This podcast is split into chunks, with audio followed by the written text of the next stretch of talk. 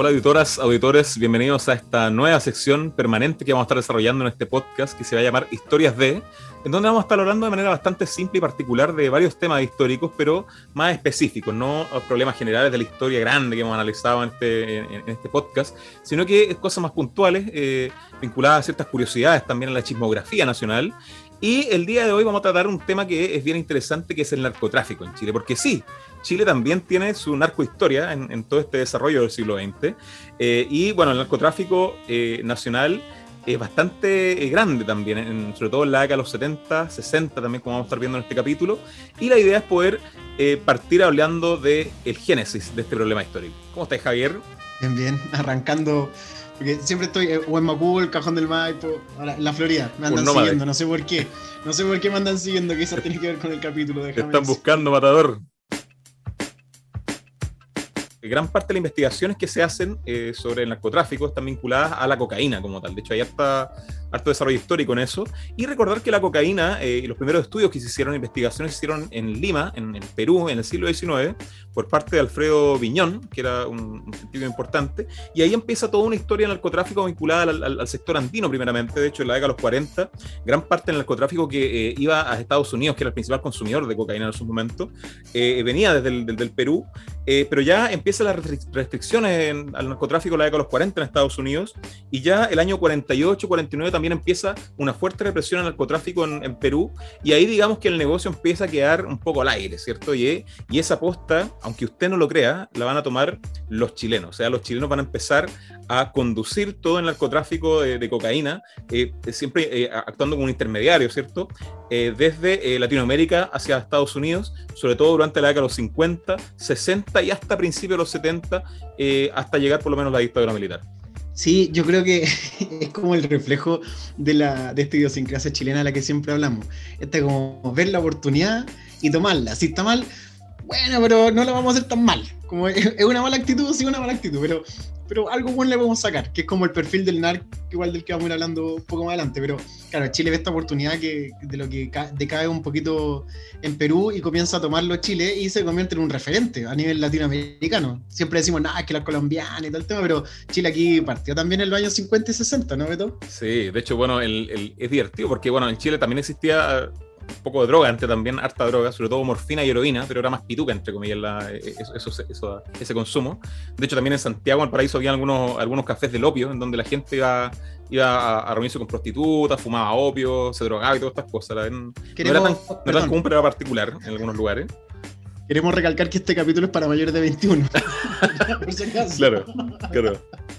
Es verdad. No lo hagan en casa, niños, no lo hagan en casa. Ya. Y claro, después, bueno, el caso de la cocaína también empieza a marcar harto la bohemia. De hecho, en Santiago, durante la década de los 50, la cocaína por su bajo costo, pese a que no era algo masivo, no era como hoy en día podría ser, entre comillas, la cannabis, era algo bastante conocido. O sea, la gente conocía esa droga, se conocía en ciertos sectores, y también empieza la cocaína en Chile a revelar el narcotráfico más organizado, empieza a revelar todas las redes. O sea, gente que se dedicaba todo el tiempo, digamos, no de manera profesional, no sé si decirlo así, pero se dedicaba permanentemente al tráfico de cocaína en el caso de Chile. Y ahí aparecen personajes bastante destacados. Ahí está el famoso narcotraficante nacional, que es el Cabro Carrera, ¿cierto? Que era un lanza que había surgido en el sector del Matadero Franklin en la década de los 40, y le decían el Cabro Carrera porque corría rápido el hombre. Entonces ahí... Y ese personaje se fue transformando en la década de los 50, 60, en lo que podría ser el Chapo Guzmán en México, lo que podría ser Pablo Escobar en Colombia, y era un tipo bastante habiloso, ¿cierto? De hecho, él se empezó a vincular al club hípico también, ahí empezó sus primeros negocios un poco más grandes, y después empezó a controlar todo el narcotráfico que se desarrollaba entre Chile y Estados Unidos a través de distintos barcos en Valparaíso, ¿cierto? Y después ahí empieza a hacer sus redes también internacionales. De hecho, él después, bueno, extraditado a Estados Unidos, después se va a Italia, trabaja en Argentina también, entonces un tipo bastante habiloso y que se jactó hasta su arresto el año 1997 de ser analfabeto. O sea, era un tipo, era como el antiguo ampón nacional, vieja escuela, ¿cierto? que controlaba ese tipo de negocios. O sea, un tipo que andaba terneado, ¿cierto? Con su boinita ahí. Y un personaje obligado para poder conocer la historia del narcotráfico en el caso de Chile. Sí, tú hablabas también de esto que comienza a organizarse mucho más y el el negocio de la cocaína requiere una estructura mayor porque también tiene mayores procedimientos. En el fondo, todo este tema de los laboratorios, de que hay que prensarlo, de que hay que procesarlo, de que hay que embarcarlo, es mucho más complejo que agarrar la plantita, secar la hoja, molerla y meterla en los pitos, ¿cachai? Entonces, como mucho más complejo, por tanto, necesitáis más equipo, necesitáis los soldados que cuidan al narco, el narco que tiene que aliarse con la pobla también, ¿cachai? Para que no le tiren los pacos encima. Entonces, se vuelve toda una estructura, claro, del poder de los narcos, claro, muy jerárquica, y también en algún momento aparecen en una infinidad de películas que esto se tiene que empezar a enlazar también con la política, porque en el fondo es como, no me pueden arrestar, San Ramón, cofinanciar y cosas así, no voy a decir comuna, no vamos a entrar en esos detalles, pero claro, hay una estructura mucho más compleja que otros tipos de drogas. Sí, y bueno, también recordar a la gente que toda la industrialización que sufre el mundo en el siglo XIX también pasa a la droga. O sea, no solamente se hacen autos, se hace ropa a nivel industrial, sino que también se hace droga, se refina la droga a nivel industrial, ¿cierto? Se sintetiza gran parte de los componentes de las drogas, particularmente de la cocaína, del opio, también de los derivados del opio, a través de la industria también, ¿cierto? De hecho, recordar que gran parte de estas cosas también, como lo fue la marihuana en su momento, también eran medicamentos que eran usados por la gente. O sea, hoy día, por ejemplo, discutimos sobre la legalización de la marihuana como tratamientos médicos, ¿cierto? Y hace 100 años se importaba y se vendía en las farmacias lo que se llamaba el cáñamo indiano, por ejemplo. El cáñamo indiano se vendía para tratar alguna enfermedad y era algo bastante común, ¿cierto? Y eso se empieza después a regular a Chile. De hecho, la primera ley de drogas surge en mayo del 73. Ahí se empieza a regular gran parte de esta droga, el caso de la cannabis, que entra también a ese círculo de las drogas. Pero claro, pero todo lo anterior a eso, hay harta libertad para quien se quiera ganar la vida en este proceso. Y claro, ahí Chile lo que hace es ser un país de tránsito bastante importante que unía toda la zona andina, ¿cierto? Que ya estaba paqueada, digamos, en buen chileno en esa época, y la une, digamos, con la ruta internacional, ¿cierto? De la cocaína, de Chile, Cuba y Estados Unidos, que era como esa línea que la grafica también un poco bien el Padrino en su segunda película, ¿o no, Javier? Sí, como yo comentaba antes, también aparecen las películas, esta ruta, pero también está muy validado socialmente, sobre todo años 50, 60, y ya iniciándose los 70, está como la sociedad aceptando la droga, porque en el fondo tenemos el contexto hippie, estos tipos que, bueno, van a andar volados, bueno, no importa si los tipos andan volados, y todos queremos estar volados, porque en el fondo es como, es el referente, no sé, Jimi Hendrix, y ¿por qué toca también? No, está drogado, acá entonces droguémonos, ¿cachai? Entonces está muy validado socialmente, las películas lo muestran, no hay problema con eso. Después, durante los años 80, 90, sigue siendo referente, no sé, yo pensaba un poquito en el ejemplo de Tony Montana en Scarface, que es del año 83 la película. Ahí tiene un referente claro y está súper validado, tiene una mesa gigante con un cerro de cocaína, ¿cachai? Y la gente dice, bueno, es una película que es como el cine clásico. Tú decís como, ¿cómo has vivido tanto tiempo sin Scarface? Y tú decís como, loco, está validando la droga. Entonces, claro, socialmente... Cayó en la droga. Claro, socialmente está como bien visto, no es mal visto, como diríamos ahora, no está tan mal visto. Y Chile se hace cargo, está mal visto. Chile se hace cargo también, entonces dice, bueno, si la droga tiene que llegar allá y la droga está acá, no vamos a ir nosotros directamente, sino que vamos a empezar a hacer esta ruta de la merca, en el fondo es como... Va a aparecer la ruta de la merca. ¿Y tú sabes por qué le dicen merca a la merca o no, Javo?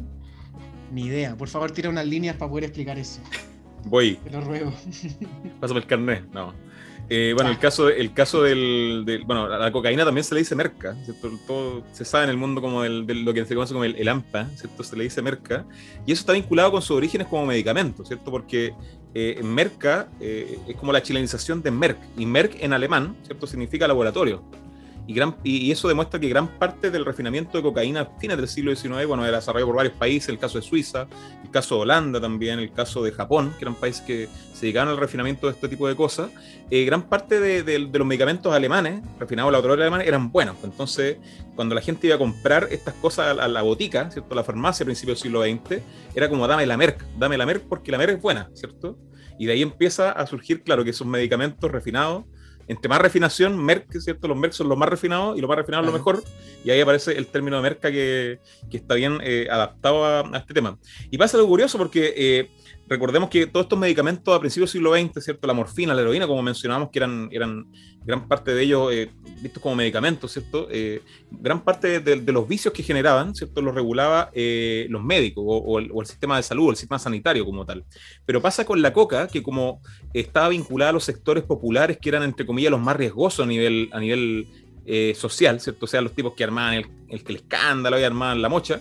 empieza a criminalizarse este tema. De hecho, incluso la ONU ha reconocido en el último tiempo que gran parte del abordaje criminal que se le ha hecho a la droga generó todo un mercado negro, ¿sí? Toda una organización criminal vinculada al tema de la droga.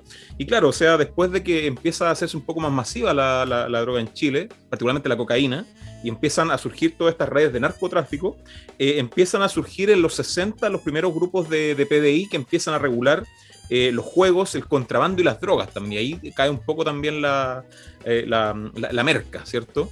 Y gran parte de estos temas también se asocian a los extranjeros. De hecho, siempre llegaba, no sé, el argentino a Chile y cantaba tango, te trae la droga, ¿cierto? Viene a ensuciar un poco a la gente más prístina, o hasta raza más pura, que era la raza nacional, que como la raza chilena, como se la llamaba en la década del 20.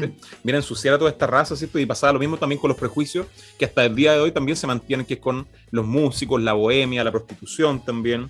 En ese momento también los homosexuales se los vinculaban mucho con la droga, y eran prejuicios que hasta el día de hoy lamentablemente subsisten. Lo mismo ocurría en Estados Unidos. Vamos a tener el ejemplo ahí. Estados Unidos pega fuerte la heroína, pero la heroína llega, como decías tú, a grupos socioeconómicos de nivel más alto. Claro. Por lo tanto, lo que le quedaba a los grupos vulnerables y marginados de la ciudad era el crack, ¿sí? Que es como ya los residuos también, incluso. Claro. Entonces se va a empezar a castigar, de hecho con Nixon se comienza a castigar mucho más el crack que la cocaína, y eso va a dar paso luego a que puedas encarcelar más a negros que a blancos, porque son los que más consumen crack, porque el blanco puede consumir la cocaína o la heroína, ¿cachai? Entonces también se va a ir segmentando, y tú decís, no, es que la gente no, el de la coca no con nosotros no va, pero en el fondo es súper transversal. O sea, si uno se pone a mirar realmente como los números, es una droga muy transversal. Creo yo que la diferencia es que por el tipo, mira, y hemos conversado esto una infinidad de veces, por el tipo de vivienda y por el tipo de hábitos de los sectores vulnerables, la droga se observa más, a diferencia de los sectores altos que tienen más espacios privados. La vida privada, más fiestas privadas, por lo tanto el consumo de droga puede ser mucho más privado. La misa, la paz, todo eso ahí vinculado a todas estas cosillas. Y bueno, un datito freak también, un paréntesis muy chiquitito, que el caso de Hitler, por ejemplo. De hecho, Hitler era adicto a la heroína, ¿cierto? De hecho, Hitler a todos lados andaba con un médico personal durante la Segunda Guerra Mundial, ¿cierto? Sobre todo en los búnkers que él frecuentaba cerca de los Alpes suizos. Y claro, él le inyectaban todo este tipo de cosas como medicamento en esa época, ¿cierto? Y eso lo mantenía vigoroso para poder enfrentar la guerra. De hecho, se habla harto que después eso se le pasó la cuenta para las decisiones finales que se toman en las batallas de la Segunda Guerra Mundial. Entonces, ahí, como lo que pasa en Stalingrado. Sí, no, y claro, solamente un drogado iría a invadir la Unión Soviética en invierno, weón. Nadie en su sano juicio, weón. Estoy drogado, invade Rusia en invierno, weón. Estoy drogado. Sí, bueno, y pasan esas cosas. Y claro, en el caso de Chile, bueno, también aparecen hartos nombres ahí. Bueno, no me acuerdo muy bien, yo no soy muy bueno para ver series, Javier sabe, algunos auditores también. Pero creo que en varias series internacionales, el caso de Breaking Bad, el caso de Narcos, por ejemplo, o el caso de Pablo Escobar, aparecen varios personajes chilenos también en esa época, en los 60, 70, ¿cierto? Y claro, eso tiene mucho de verdad, porque en realidad gran parte del mercado, ese mercado internacional, estaba controlado por los chilenos en esos momentos, ¿cierto? La refinación. Y de hecho eso genera bastantes cosas en Estados Unidos. Durante la Guerra Fría también, ustedes saben que hubo bastante intervencionismo en Latinoamérica por parte de Estados Unidos, sobre todo después de 1959, después de la Revolución Cubana, ¿cierto? Ahí obviamente se calma un poco la cosa en Cuba con el tema de la droga, pero sigue presente bastante en Chile. Y de hecho varios senadores anticomunistas durante el gobierno de Nixon le mencionan dentro de las reuniones, dentro del acta del Congreso, la necesidad de intervenir Chile, aparte por obviamente un tema vinculado a lo que está pasando con Salvador Allende, ¿cierto? Y todas estas elecciones legítimas en la población, empiezan a tener la intención de intervenir en Chile también por el narcotráfico. O sea, para frenar el narcotráfico en Estados Unidos hay que intervenir en Chile también, ¿cierto? Eso es bien curioso. Y ahí pasa algo interesante, porque después del golpe de Estado, o sea, ya los gringos entran acá y frenan al gobierno de Allende por todo lo que conocemos. De hecho, el 8 de noviembre del año 73 se crea por primera vez en Chile el Departamento Antidroga del OS7, ¿cierto? Que hoy día conocemos, y a solicitud de Estados Unidos se extraditan a a hartos narcotraficantes. De hecho, alrededor de 20 narcotraficantes chilenos se extraditaron a Estados Unidos, incluyendo el Cabro Carrera, ¿cierto? Que es bien famoso ahí ya, ojalá que la gente lo pueda buscar, un personaje un poco olvidado por la juventud, pero bien arraigado en el siglo XX. Y bueno, varios personajes como Sergio Lazo, ¿cierto? El caso de, bueno, otros personajes más. Y claro, ahí se va marcando un poco ese carácter de la persecución al narcotráfico grande que había en Chile. La visión es como de castigarlo porque está generando vicios, ¿sí? Está generando vicios sociales. Esto, esta mirada como muy del centenario, de los vicios en el Bajo Pueblo, como esa visión se genera, pero también porque lo que está generando el narco en las poblaciones es un nivel organizacional también potente, porque está subsanando todo aquello que no le entrega ni el Estado ni el mercado, te lo entrega el narco. El precio es meterte a este grupo y ser un soldado desde, no sé, los 9, 10 años, ¿cachai? Meterte a este equipo, ¿cachai? Y ser ser parte de este team que te puede sostener. Sí. Y que no es necesario sumarte a las masas de trabajo establecido, que no es necesario, ¿cachai? Un estudio. Por lo tanto, te empieza a sacar una masa importante de la población y comienzan a poner ojo ahí. Y porque también se está ligando, porque Estados Unidos en su psicosis de la Guerra Fría, bueno, si la droga está en Cuba, de Cuba sale la droga y el comunismo. Entonces todo lo que sea droga va a ser también comunista, ¿cachai? Como la lógica, claro. No solo se expande la droga, sino que le da al comunismo. Y eso va a ir generando, claro, esta psicosis y también el Estado. Ahora, cabe también destacar, se va la cocaína, entre comillas, se va la cocaína de las poblaciones en dictadura, pero llega muy fuertemente la pasta base a esas poblaciones. La diferencia importante entre el pastabacero, ¿ya? El pastero, y el cocainómano, es que el cocainómano puede seguir funcionando, el pastero no, ¿cachai? El pastero le baja la angustia y queda tirado y deja de pensar. Entonces, con la misma psicosis que veníamos hablando de Estados Unidos, para mí no sería extraño pensar que en dictaduras, bueno, estoy hablando solamente de Chile, pero en dictaduras se inducen ciertas drogas porque mantenís como adormecido a esas poblaciones que eran las que te estaban reaccionando después de los años 70 y 80, que te estaban armando barricadas fuera de las poblaciones. No estaban las grandes barricadas en Ñuñoa, Providencia, estaban las barricadas por la calle de la Industria, donde tenéis la legua las industrias. Ahí, al lado del centro. Claro, entonces también se vuelve como, hay que perseguirlo porque hay que condenar la cocaína, pero la pasta base no la condenemos porque resulta que nos mantiene ahí a la gente bien tranquilita. Claro. No, y hay otra cosa importante que recordarle a la gente que al final el narcotráfico y la mafia, bueno, la mafia como gran expresión, es una distorsión del capitalismo. O sea, el capitalismo más extremo se despliega en este tipo de negocios, entre comillas, que están fuera de las leyes. Y en ese sentido, claro, lo que importa es todas esas redes comerciales que se establecen en Latinoamérica, que de hecho hay un historiador que se llama Paul Gutenberg, que en el 2009 sacó un libro que se llama Mercado Global de la Cocaína, que ahí da cuenta de todas esas cosas.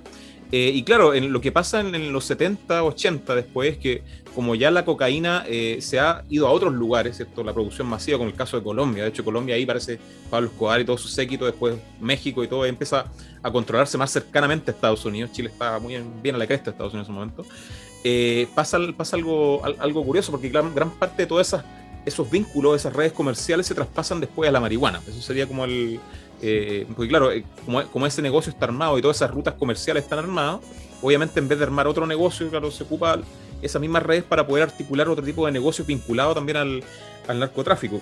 Y claro, lo que mencionas tú es bien curioso porque en esa lógica de la droga y también del trabajo fácil, del dinero fácil, está vinculado también el neoliberalismo, creo yo, como idea personal, ¿cierto? Que se la ha escuchado también a otra gente. Mario Garcés también, de hecho lo mencionamos una vez en un capítulo, creo. Que claro, él plantea que el neoliberalismo también genera esas distorsiones, donde la gente al final preocupada solamente del consumo y los recursos fáciles, el narcotráfico se establece como una alternativa rápida para alcanzar esos recursos y así ostentar, claro, altos niveles de consumo y altos niveles de lujo también. De hecho, ahí hay que hacer esas diferencias como en los perfiles. El caso del Cabro Carrera, que era este gran narcotraficante nacional, todo un personaje público y criminal del siglo XX, era bastante austero su vida. De hecho, cuando lo detienen en 1997, Él, como te digo, anda con su terno, corbata, anda una boina, ¿cierto? Un tipo que no ostentaba muchas veces los recursos públicos que tenía, pese a que tenía una fortuna de más de $20 millones. En cambio, claro, ahora gran parte de los narcotraficantes que detienen o tienen una mayor presencia en la esfera pública a través de los medios que cubren este tipo de crímenes, se ven que, claro, son más lujosos, entre comillas. Andan ahí en su buen autito, un tuneadito, ¿cierto? Buena ropita, buena joya. Y claro, eso es otro. Ahí se ve ese cambio, entre comillas, de perfil de el antiguo ampón, ¿cierto? Clásico del siglo XX, y este nuevo narcotraficante más neoliberal, ¿cierto? Que le gusta más la ostentación, el consumo, y es tan propio también en Centroamérica, ¿cierto? Todos esos países también tienen esa narcocultura bien incorporada y arraigada en diversos sectores. Quisiera hacer dos puntos de lo que planteáis tú, sobre todo cuando habláis de que es como la expresión máxima del capitalismo, como la idea cultural del narco. Lo plantea, me parece, también Alberto Mayol en las 50 leyes del poder. No estoy muy seguro si es ese libro o no, pero en el fondo la droga también, y los que trabajan con la droga y las mafias, en el fondo quieren sacar lo mejor del capitalismo, esta libre competencia, sí, pero a la vez monopolizándolo, ¿caché? Sí. Como queremos la libre competencia, no control del Estado, pero solo nosotros, por lo tanto como el monopolio, lo mejor del monopolio y lo mejor del libre mercado, ¿cachai? Y eso luego se extrapola en un contexto neoliberal, y luego tú tenés que competir, modelo clásico del neoliberalismo, hay que competir con el otro, y si eso significa tener mejores armas y tener que matar a tu competencia, descarnalmente lo vas a terminar haciendo por quedarte tú con el monopolio dentro de un libre mercado donde nadie te controle. Ese es como primer punto. Y el otro elemento tiene que ver con esta cultura que decías tú respecto al narco, porque a los que pillan, ¿cachai? En el fondo, a los que logran arrestar y se terminan yendo como a la cárcel por un rato, hay que decirlo, por un rato, no es como el gran narco, ¿cachai? Pillan al narco del área, ¿cachai? No sé, de la zona oriente, de la zona occidente, pero hay un narco mayor que le entrega a toda la región metropolitana, por ejemplo. Ese claro. No lo van a pillar porque no. Ese tipo sigue viviendo en su población, quizás tiene los muros un poco más altos, pero no saca su camioneta de lujo porque sale en un auto normal, y en otra parte de Santiago saca sus cosas de lujo, y ahí no llama tanto la atención, ¿cachai? Entonces, como a nivel cultural. Y si lo llevamos como un poquitito más a la actualidad, socialmente castigamos al narco, pero no necesariamente no es como tan certero tampoco el castigo, no es tan serio. En el fondo tenemos una tipa que es la abogada de los narcos, y es conocida por ser la abogada de los narcos, y entonces ella perfectamente podría decir, oye, los narcos son este y este, mándalos para la cárcel. Pero ella se encarga de tener a los narcos fuera de la cárcel, ¿cachai? Entonces como... Abogados, sí. ¿Cachai? Entonces como, oye, la abogada buena, sí, ¿por qué buena? No, saca a todos los narcos de la cárcel. Oye, la buena, pues buena. ¿Cachai? Claro. Entonces como, ¿está mal ser narco? Sí, está mal. Oye, pero si te sacan... No, es que la abogada es muy buena para sacar narcos. Entonces como un castigo no castigo. Pero fíjate que también ahí está, todo el tema que hablaba, ¿cierto? Que se criminaliza el narcotráfico. Y esa estrategia, claro, genera esa delincuencia, ¿cierto? Porque al final, como se criminaliza, se crea un mercado negro, o sea, baja la oferta de ese tipo de productos, hay mucha demanda, obviamente la droga es adictiva, hay mucha demanda, los precios son altos también, y claro, ese contrabando, esa piratería, ese mercado negro genera menores precios, ¿cierto? Y mayor acceso de consumo. Pero el problema cuando se criminaliza esto es que, claro, se genera toda una red delictual que genera muchas consecuencias negativas. O sea, en el caso de México hay más de 200.000 personas desaparecidas hasta el día de hoy por el narcotráfico. Y de hecho por eso uno de los argumentos que se usaba en Uruguay para poder legalizar la marihuana era más que terminar con el problema del consumo y muchas veces la drogadicción que eso generaba, era quitarle poder o reducir las redes criminales que existían en torno a la marihuana, ¿cierto? Eso en México también está ocurriendo por ese lado, ¿cierto? Pero recordar también que, claro, ahí como esos mercados están consolidados, o sea, todas esas redes comerciales, esos contactos están hechos, claro, ahí muchas veces se ocupan, lamentablemente, para importar otro tipo de drogas que no están legalizadas, porque, claro, ese es el negocio, ese es el capitalismo un poco más pervertido. Y, Javier, yo tengo otro datito de entregar acá. ¿Qué le diría yo si Pinochet y Allende también parece que estaban ligados al narcotráfico? ¿Qué me dice usted? ¿Qué? ¿Güey? No, pero si son héroes de nuestra patria, por favor. De hecho, mira, en noviembre... Hasta aquí no me llegó el podcast, chiquillo. Hasta aquí no va a llegar. Chao, cabrón. Último capítulo, muchas gracias a todos. De hecho, en noviembre del año 73, la revista Arcilla publica uno de los artículos investigativos en donde establece que Eduardo el Coco Paredes, que era el director de la PDI durante el gobierno de Allende, bueno, fue asesinado este tipo, tenía vinculaciones con la Cosa Nostra, que la Cosa Nostra era las principales organizaciones italoamericanas de la mafia internacional, y estaba vinculado con un uruguayo que se llamaba Adolfo Sobotsky, esto que a su vez era una especie de emisario de Joe Colombo, que eran los principales narcotraficantes estadounidenses bastante conocidos de la Cosa Nostra, junto con otros personajes emblemáticos, ¿cierto? Luciano Luquez, y bueno, varios personajes ahí bien... varios personajes. Y el caso de Pinochet, bueno, el 11 de julio del 2006, el New York Times publica un artículo, un investigativo que se llama Narcodictador, en donde establece, según las teorías que tenía, que los grupos cubanos derechistas que matan a Orlando Letelier en Washington eran narcotraficantes cubanos, ¿cierto? Y que también plantean ese artículo que una planta química en Talagante, que era de la Armada, se ocupaba para refinar cocaína, por ejemplo. El New York Times establece esos lazos. Obviamente eso queda en investigación, nunca se comprueba realmente, no hay contrainvestigaciones que lo comprueben, pero claro, el New York Times, o sea, ahí no son simples ramplones del periodismo internacional. Entonces ahí se ven todos esos vínculos. Así que por ese lado igual hay esos vínculos narcotraficantes, como podrían ser en la política hoy, ¿cierto? Sin nombrar ninguna comuna. Pero claro, en ese tiempo también supuestamente habían ese tipo de vínculos. Me da miedo seguir andando contigo, Beto. Viste demasiados nombres, demasiados lugares. Siento que alguien está llegando a mi puerta. Sé demasiado. Ya sabemos demasiado. Sí. Sería todo, güey. Sería hasta que no me llegó. Oh, sí. Pero bueno, y así damos por finalizado estas cápsulas que se llaman Historia D, como les digo, que vamos a estar haciendo algunas sobre temas bastante misceláneos, bastante relajados. Tenemos pensado varias con Javier. Ojalá también nos puedan sugerir en las redes sociales más temáticas que les interesen, que no estén directamente vinculadas con los grandes problemas de la historia de Chile, que son los que hemos tratado de analizar de manera más extensa, muchas veces muy extensa en este podcast. Demasiado extensa. Así que bueno, ahí vamos a estar subiendo más capsulitas periódicamente sobre historias de alguna cosa que se nos ocurra y también que nos puedan sugerir. Así que agradecerle a toda la auditoría y auditores que han estado pendientes, que han escuchado, han llegado hasta aquí en este capítulo, así que les mandamos un abrazo gigante y a seguir escuchando Otra Cosa Es con Historia de aquí en adelante.